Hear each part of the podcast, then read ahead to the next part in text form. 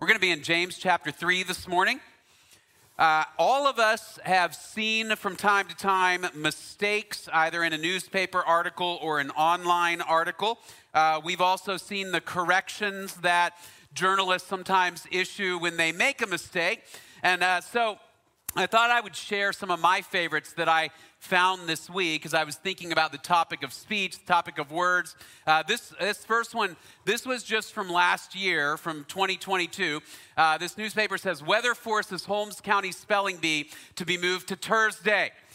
So obviously, whoever wrote that didn't win the spelling bee that week. Uh, another one, this is a, a letter to the editor. It says, Wood has the audacity to suggest that hip hop is America's music. Composers from George Gershwin to Johnny Mercer to Paul McCartney to Stephen Sondheim probably rolled over in their graves. And then there's a little editor's note Paul McCartney is not dead. Uh, I'd also add Paul McCartney is not American either. So this person got it wrong on two counts. Uh, here's a correction, one of my favorite corrections. Uh, correction a previous version of this story misstated that Representative Ted Lieu grabbed a crowbar before leaving his office. He grabbed a pro bar energy bar. So, uh, he was not going to murder somebody. He, he just needed a little pick me up, a little extra energy. Uh, here's another, another correction. Uh, in yesterday's paper, in Chris Searle's jazz albums co- column, we incorrectly referred to Don Rendell as a terrorist when it clearly should have been tenorist. We apologize for any offense. So he's not a terrorist, he just has a high singing voice. Uh, and then one of my one of my favorites, probably of all time, uh, editor's note: a previous version of this story stated that the bear is a brown bear. While it is a bear that is brown, it is not a brown bear, it is a black bear that is brown. The story has been updated to reflect this. All right, so I love these partly because it's a reminder words are hard, words are tough to get right. And the more words that you say or write or speak, the harder it is to get them right. Journalists say a lot of words, but so do we. We say a lot of words. We speak all the time. Words are hard to get right, and that's that's a challenge for us because words are also really powerful and dangerous. Words have built relationships and destroyed relationships. Words have created loving and peaceful communities and churches, but words have also ripped churches apart and nations apart. Words have started wars. Words are powerful, but words are dangerous. As we dive into James chapter 3 this morning, James is going to exhort us to pay close attention to the power of our words. In fact, to the extent that he's even going to say, if you can avoid talking a lot at all, you're better off. Because the more you speak, the more likely you are to say something sinful or foolish or harmful. You know, it's interesting as I read James 3, I thought this in James's day, people only had to worry about the words that they spoke when they were in person with one another, the words that came out of their mouths, which is why James uses uh, the tongue as, as an analogy, as a, as a description of our speech. But in our day, the reality is it's not just what comes out of our mouth, it's also what we type. We don't just speak, we email and we text and we post on social media. And so we live just surrounded by words all the time words we speak speak, words we receive. And, and I think often we underestimate the power of our words. And if you remember, as we've, as we've been in the book of James, James has been challenging us to walk day by day in a way that is faithful to Jesus Christ in the midst of a world that is hostile to Jesus Christ, in the midst of the trials and the sufferings of our lives. And as we've walked through the book so far, you remember James has already talked about our words. Because one of the things he said is that when we live uh, the lives that we, that we do, when we live in a world where we're trying to walk with Jesus and, and we begin to feel stressed and pressured by the circumstances around us, one of the responses for a lot of people is just to talk a lot, to spout off words that are angry, words that are stressed, words that are untrue. And so James has already warned us, remember in chapter one, be quick to listen, slow to speak, and slow to anger. But here in chapter three, he's going to take us on a long excursion where we're going to, to look at the power of words, why they're dangerous, and then what we're going to need to do in order to get them under control. The essence of James chapter 3 is simply this our words are dangerous, so we need God's wisdom. Our words are dangerous. In fact, on your own, your words are so powerful and dangerous that you can't control them just by your own willpower, by some sort of mental muscle. Your words are that dangerous and powerful that, that it's virtually impossible, James will say, to tame the tongue. Instead, we need a transformation from the inside out to seek and receive the wisdom of God so that not only what we say, but how we act reflects the character of Jesus Christ. This is one of the most convicting sections of the book of James, if not one of the most convicting passages in all of the Bible. Because some of you already as you think about your speech, you can think about areas of your speech that you go, I know I need to work on that. I have a little gossip problem. I have a little problem with the truth when I'm under pressure. Sometimes I don't always say what is true. Or I have a problem with critical words either to somebody's face or behind their back. Or I've got a problem with arguing, either in person or on the internet. I just can't let something go by if I perceive it's wrong. And so I've got to argue. Or I've got a problem with complaining right? All of us can think of one or more areas of our speech where we would say, the way that I speak in this area does not reflect the character of God, the character of Jesus Christ, and I need help. I need transformation because I don't want to speak in a way that builds, or that tears down my relationships, tears down my community. But instead, in a way that builds it up and makes for peace and righteousness and the love that Jesus wants us to display toward one another. Our words are dangerous, so we need God's wisdom. So, the first 12 verses of James chapter 3, he's just going to lay out this concept that our words are dangerous. They're powerful. If you remember one thing from James 3 1 through 12, it's simply that, that our words are dangerous. We know this intuitively. Some of us have, have seen this play out in our lives that, that we've used words or other people around us have used words in ways that harm or threaten other people, in ways that tear people down. Uh, I, I, thought of a very vivid illustration from my own past this week. Uh, I used to work, I've told you before, I used to work at Chick fil A, and I had this one manager. He was a good manager, but he he didn't like when we would ask, What should I do next? He hated when we would ask that because his theory was you need to know what you should be doing. You need to take initiative and decide what to do next. You shouldn't be standing around asking me what to do next. So it frustrated him. Well, one day at work, a fellow employee of mine walked up to this manager and he said, Hey, uh, what should I do now? And in a moment of irritation, the manager said to him sarcastically, Hey, why don't you walk down to the walk in freezer and go inside and tell me if it's cold? Well, anybody listening knows eh, he's being sarcastic. You don't really need to do that. Well, three or four minutes later, all of a sudden he goes, Hey, where'd that kid go? Sure enough, there was the kid standing in the walk in freezer to determine if it was cold.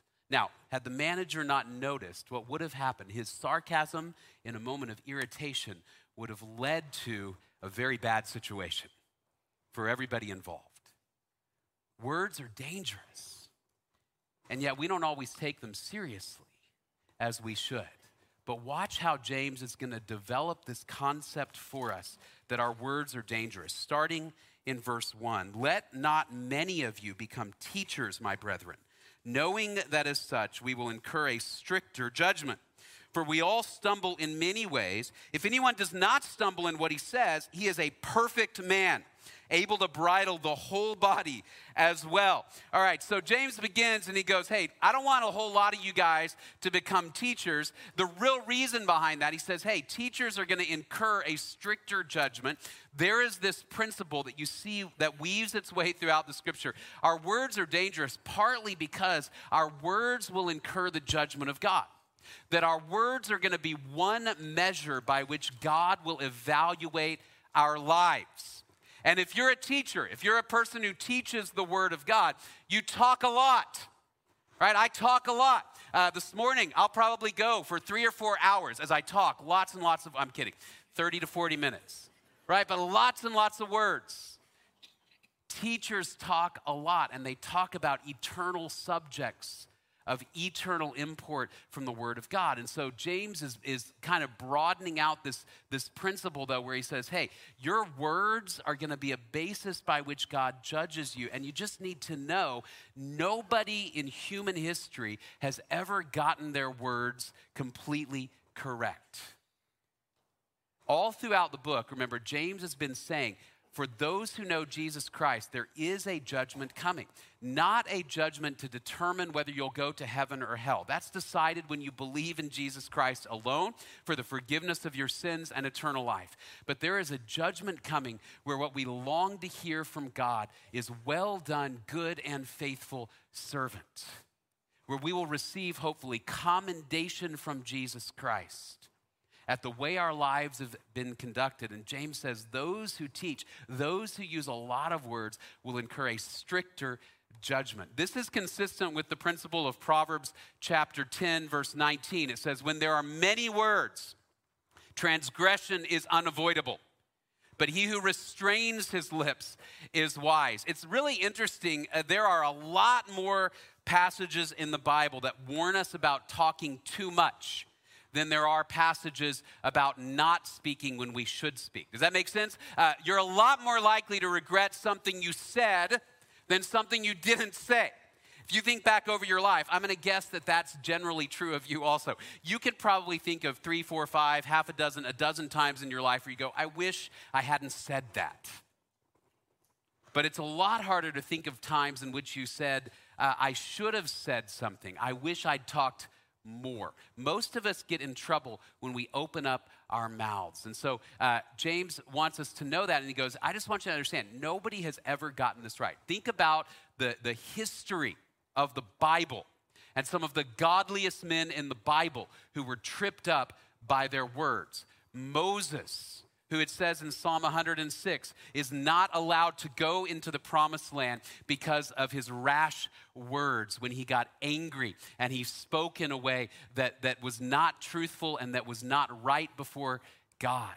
Abraham, who lied about Sarah to save his own skin. Jacob, who lied about everything to make his life better. Peter, who denied Jesus and spoke rashly. Some great men and women of God have been tripped up by their tongues. And James says, hey, if you've got this right, you're a perfect person. If you can control your tongue perfectly, that means you're a perfect person because the, the speech, we're going to see in a few minutes, it reflects what's in your heart. So if your speech is perfect, the theory would be the rest of you is perfect as well. And James says, I don't want you to go around talking a lot, especially about stuff you don't know a lot about, because words will incur the judgment of God.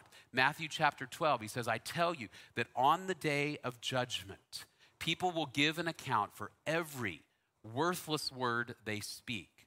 Ooh, that should send a chill up your spine.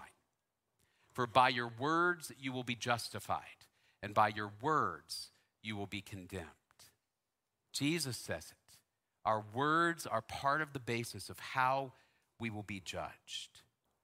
If you don't have to talk, then, James says, you're better off keeping it shut. Words are dangerous, words are powerful. They're a basis for God's judgment. So, words incur God's judgment. But also, James wants us to understand that words direct our lives. Words direct our lives. James now is going to use four analogies in a row to describe the power of the tongue. Uh, if people ever ask me why I use a lot of illustrations and story, I can always go to James 3 and say, James uses four analogies right here in a row So we understand the power of the tongue. He begins with this one, verse 3. Now, if we put the bits into the horses' mouths so that they will obey us, we direct their entire body as well.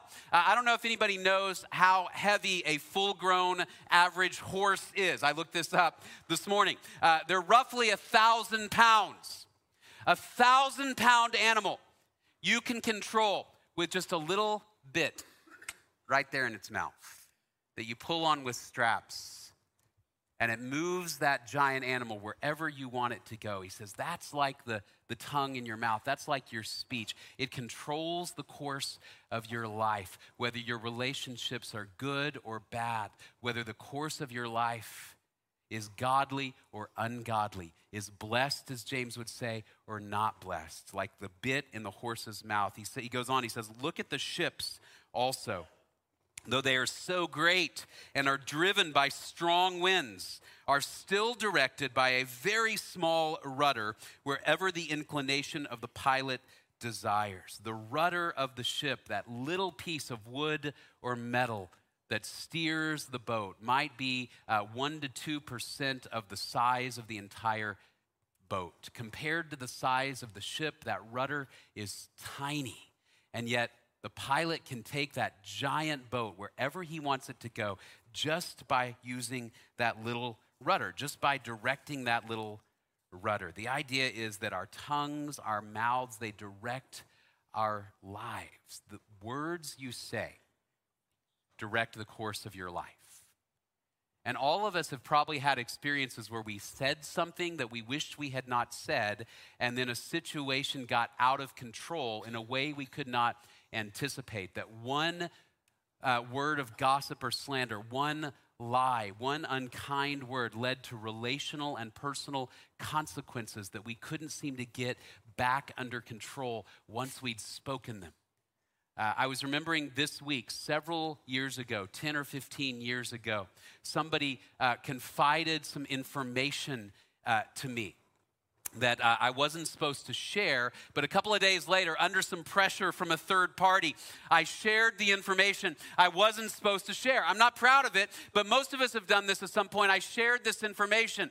Well, the person I shared it with shared it with other people who shared it with other people until eventually it got back to the person who originally shared it with me, who then traced the leak because he had only shared it with a couple of people. And he initiated a meeting with me and said, Did you share the information that I told you not to share? And you know what? In my panic, I said, I don't think so.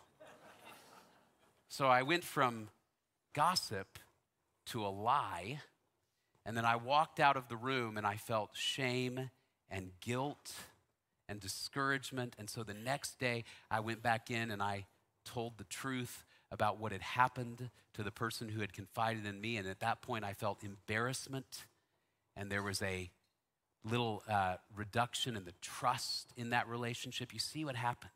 The words led to consequences that led to consequences that led to consequences. You can't put them back in the bottle once they're out. And so James says, Be exceedingly careful. Our words direct our lives. So he uses the horse's bit, he uses the ship's rudder, and then he goes on and uses a very vivid illustration. He says, So also the tongue is a small part of the body, and yet it boasts of great things. See how great a forest is set aflame by such a small fire. And the tongue is a fire the very world of iniquity. The tongue is set among our members as that which defiles the entire body and sets on fire the course of our life and is set on fire by hell. Wow. This is a powerful image. He says a little spark can start a giant fire. And if you say things that are inconsistent with the character of God, that produce anger or mistrust or untruth amongst those around you, you can set something in motion that you can't control. When I read this, I'm going to tell you what it reminded me of. It reminded me of a public service announcement, an ad from when I was a kid. Some of you will probably recognize this. I actually uh, tracked this down this week. I want you to see. This is what this analogy reminded me of.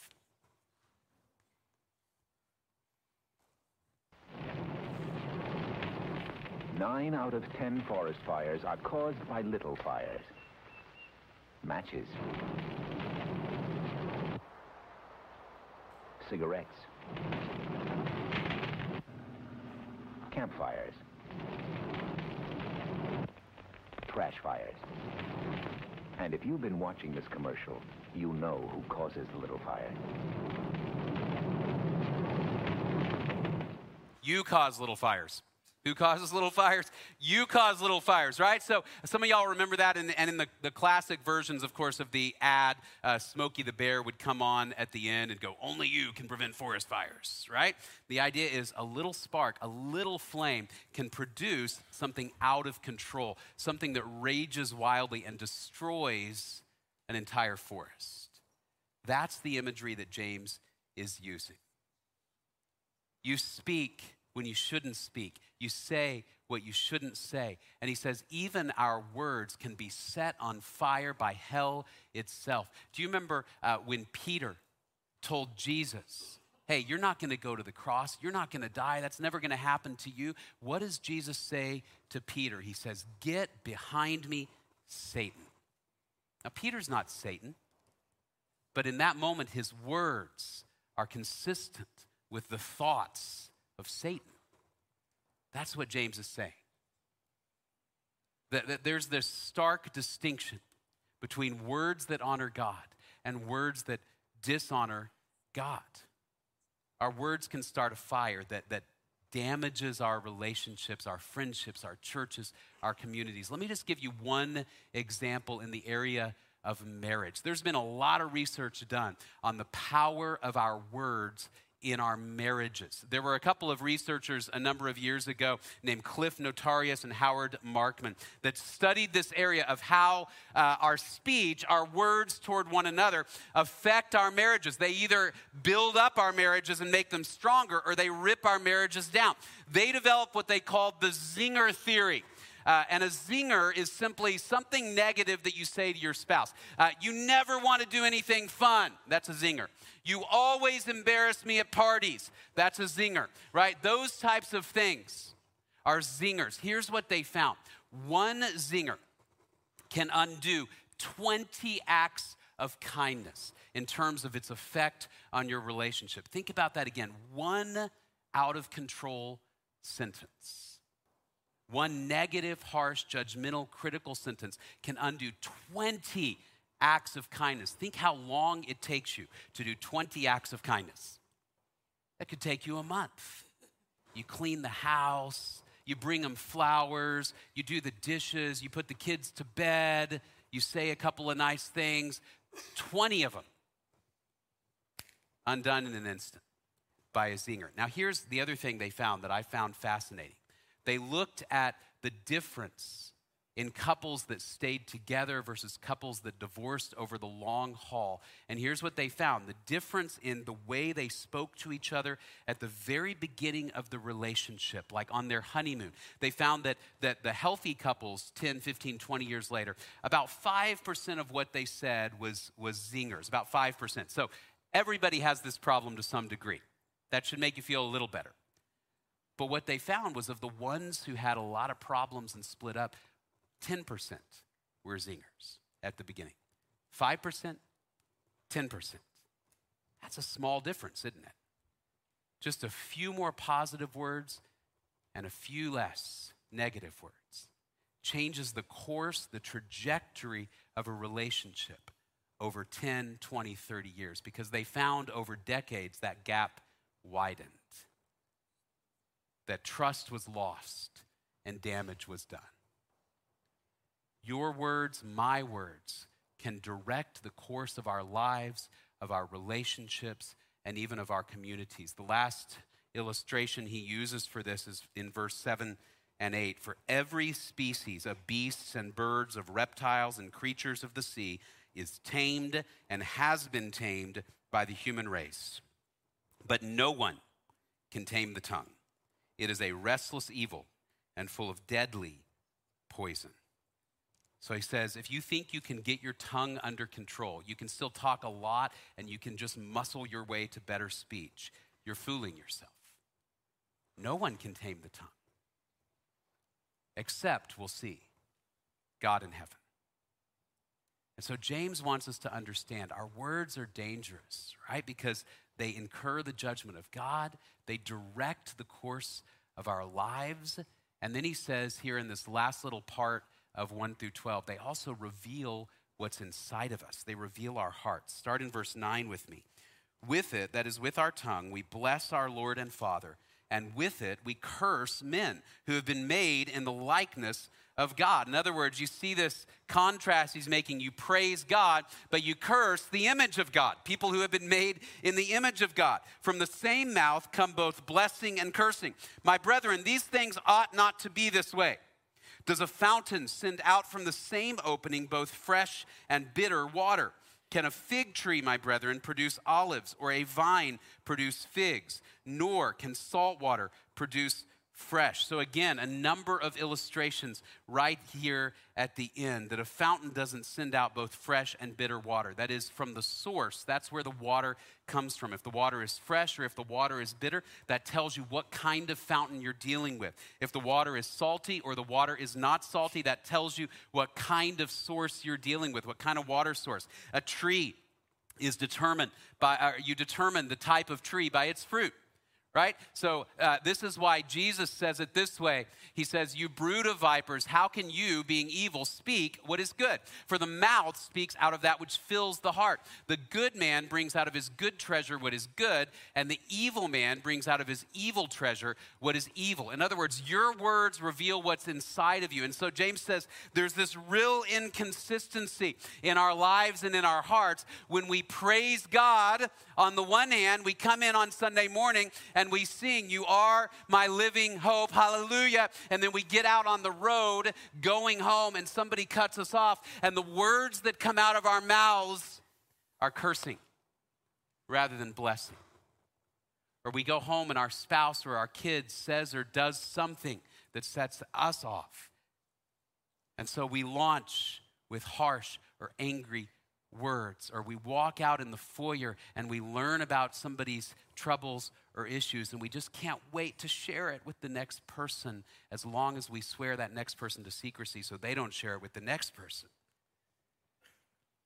Right? Or we can't help but argue and fight with people made in the image of God. He says these things should not be that way. What we must realize is that our words open up what's in our hearts. You do not have refuge in the idea that that's, that's not really me. I said that, right? I know I said those words, but that's not really me. Jesus says, no, that is you. Your words come from your heart. James says the same thing. Whatever is inside is what comes outside. This really highlights, though, the, the problem our words are really dangerous. And the real problem we have is it, we can't just clean up our speech. I know for some of us, sometimes we go, look, I've got a little problem with profanity. I just need to clean that up, right? To tidy it up, like sweep it away with a little broom. Right? And James says it's a much bigger problem than that. There's something in your heart that has to change. What has to change are the thoughts and the attitudes of your heart. And the only way that happens is through the power of the wisdom of God. So James says, yeah, our words are really dangerous. They can direct the course of our lives in ways that we don't want them to. They can damage our communities, our families, our marriages, our friendships. They're dangerous. They, they show what's inside of us. And so the, the solution is not just to try harder to be nice, but the solution is to seek the wisdom of God. We need God's wisdom. Follow with me in verses 13 to 18. Who among you is wise and understanding?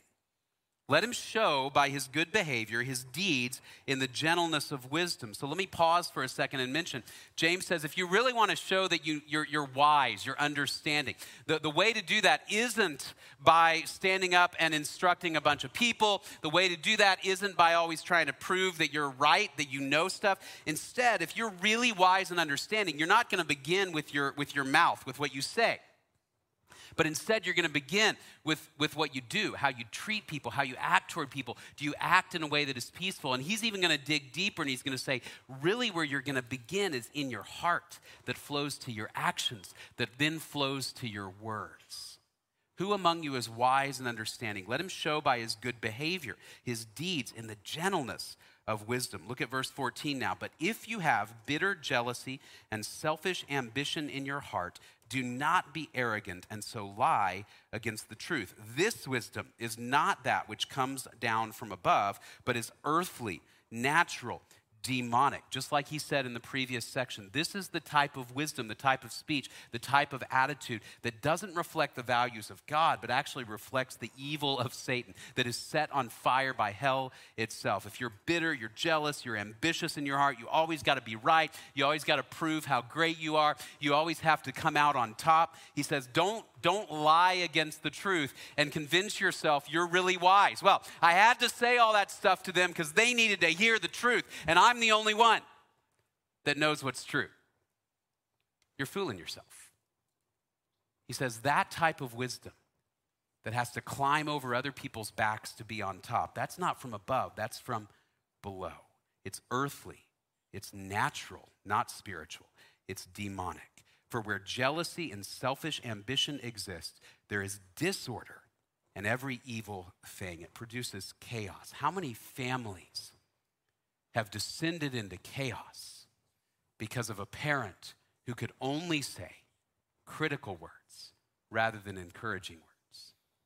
How many churches or even cities and towns have descended into chaos and disorder because of the words of somebody's mouth who had to prove they were right, who had to prove they knew more, who had to prove they were wiser than everybody else, who had to show how cool they were, whatever it may be. He says that produces disorder and every evil thing. But then he goes on, he says, But the wisdom from above is first pure, then peaceable, gentle, reasonable, full of mercy and good fruits, unwavering, without hypocrisy. And the seed whose fruit is righteousness is sown in peace by those who make peace. What a beautiful verse. If you plant a seed of peace, he says it'll grow a tree of righteousness. What is righteousness? This, this right relationship and right action one to another. That is, we have these communities now of peace and of righteousness and harmony. And where does it start? That instead of sowing a seed of discord with what I say and with what I do, I sow a seed of peace that grows into a tree of right relationships and blessing in the body of Christ and in the communities around us. James is telling us fundamentally there's two types of wisdom, and one of them isn't really wisdom at all.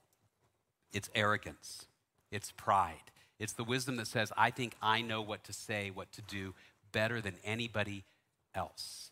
Paul puts it like this in 1 Corinthians 8 when he's talking uh, in the context of people using their spiritual gifts to build themselves up, to make themselves more important. He says, Knowledge makes arrogant or puffs up, but love edifies. If anyone supposes that he knows anything, he is not yet known as he ought to know. But if anyone loves God, he is known by him. In other words, if you think you know a lot and so you just you just have to tell everybody everything that you know and how important you are, you, you really don't know what you need to know.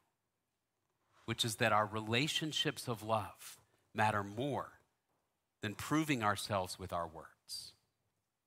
He's going to say later in 1 Corinthians, famous passage, if I speak with the tongues of men and of angels, but do not have love, I become a noisy gong or a clanging cymbal. I can be really, really smart and speak with the tongues of men and of angels, but if I don't say what I say, in a way that reflects the love of Jesus Christ toward other people and the truth of Jesus Christ, then I'm just nothing more than a noisy gong or a clanging cymbal. I was not in the percussion section in the band in high school, but I did play saxophone in the band. And one of the problems when you play saxophone is sometimes that they put you right in front of the trumpets.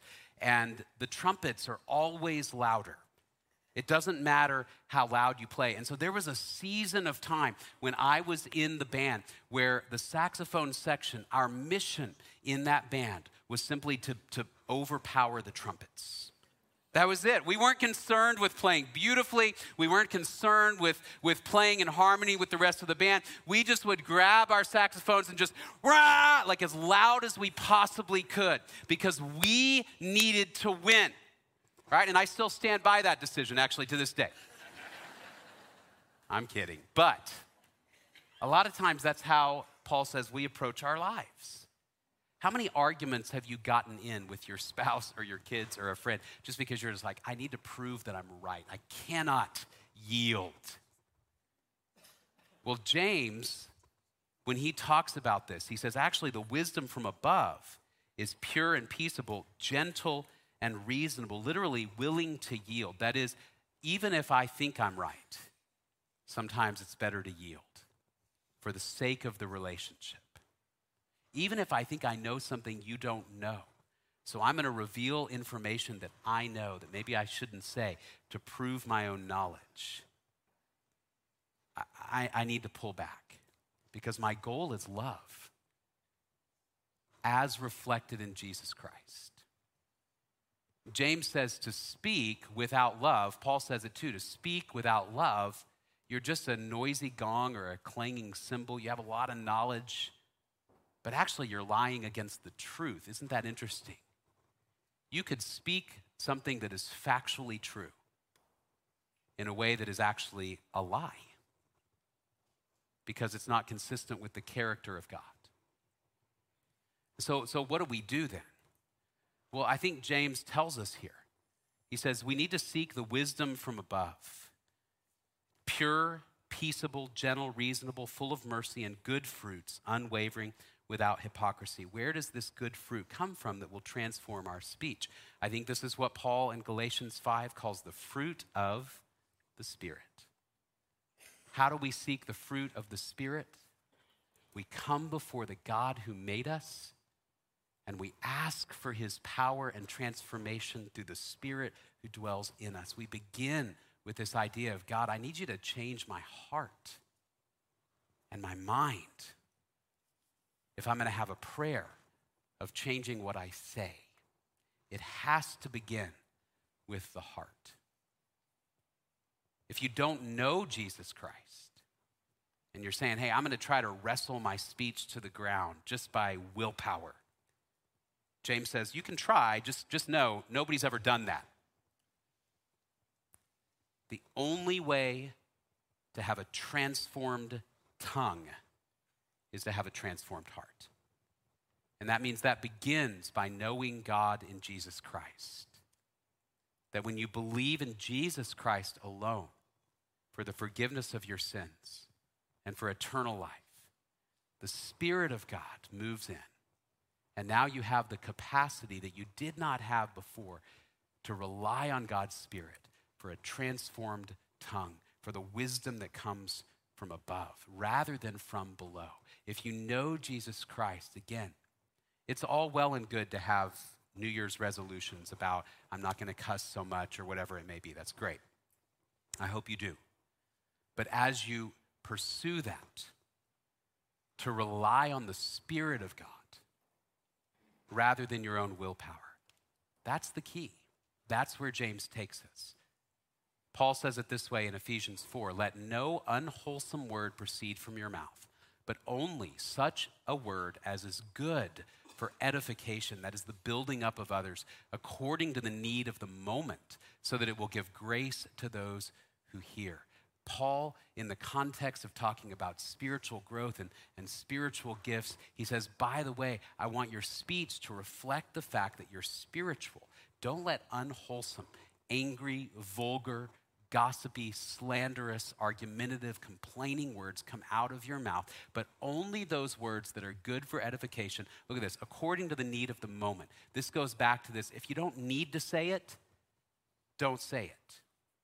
If it won't build up in this moment and encourage and draw somebody closer to Christ in this moment, don't say it.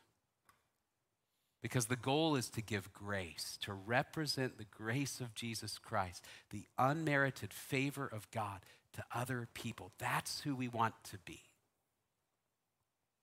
So James says, You can't control your tongue. It's dangerous, it's powerful, it can take your life out of control. But God can. And we need his wisdom, and we need his power.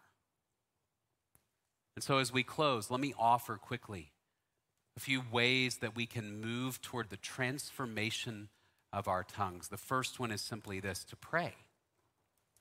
I would encourage you pray every day God, let my words build up toward, toward my kids, toward my spouse, toward my friends, toward my church community, on Facebook and Instagram and Twitter, and in my texts and in my emails. Let my words edify and build up rather than tear down. Lord, give me the wisdom to only say what is necessary for the moment and not more. Please give me the wisdom not just to open my mouth because I feel like I need to fill space and time. Pray, evaluate. Uh, Psalm 19 it ends with this prayer that God would reveal to the psalmist any ways in which his words and his thoughts don't honor God. And he says, May the words of my mouth and the meditation of my heart be pleasing in your sight, O God, my rock and my redeemer. Ask God to reveal where do I need to change? You may already know. Some of you already know. But there may be areas you haven't thought about. There may be blind spots and say, God, I want you to help me understand where do I need to grow in this area of my speech? Again, maybe it is you say, I struggle with gossip, or I struggle with anger, or I struggle with criticality, or slander, or arguing, or complaining, or vulgarity, or whatever it is. You say, God, help me see where I need to change. I'm going to pray for that. And then before I speak, I'm going to pause. And I'm going to ask this question Do I need to say this to bring grace to those around me? Do I need to say this? Or would it be better not to say anything? And then, of course, speak if necessary. I realize it might be real quiet as everybody leaves today. Yes, God gave us language. God gave us words. God spoke to us in His word. Use your words when necessary and when it will be beneficial. But ask God to help us use our words in a way that honors Him from the inside out through the power of the Spirit. That's how we want to seek that transformation. Would you pray with me? Father, we are so thankful for your word, and we are thankful that we have the privilege of speaking words. What we want, Lord, is that our words reflect hearts that honor you and that trust you and that know you. So help us. Show us those areas where we fall short and lead us toward transformation. We know that we cannot do this apart from your power. And so we, we need yours. We need your wisdom. We need your grace. And so we pray for it today. Lord, we pray that our speech at home this afternoon, throughout the week, at the office, our speech to one another as a church, as brothers and sisters in Christ, would honor Jesus Christ and reflect his character. We thank you for this time. We pray all of this in Jesus' name. Amen.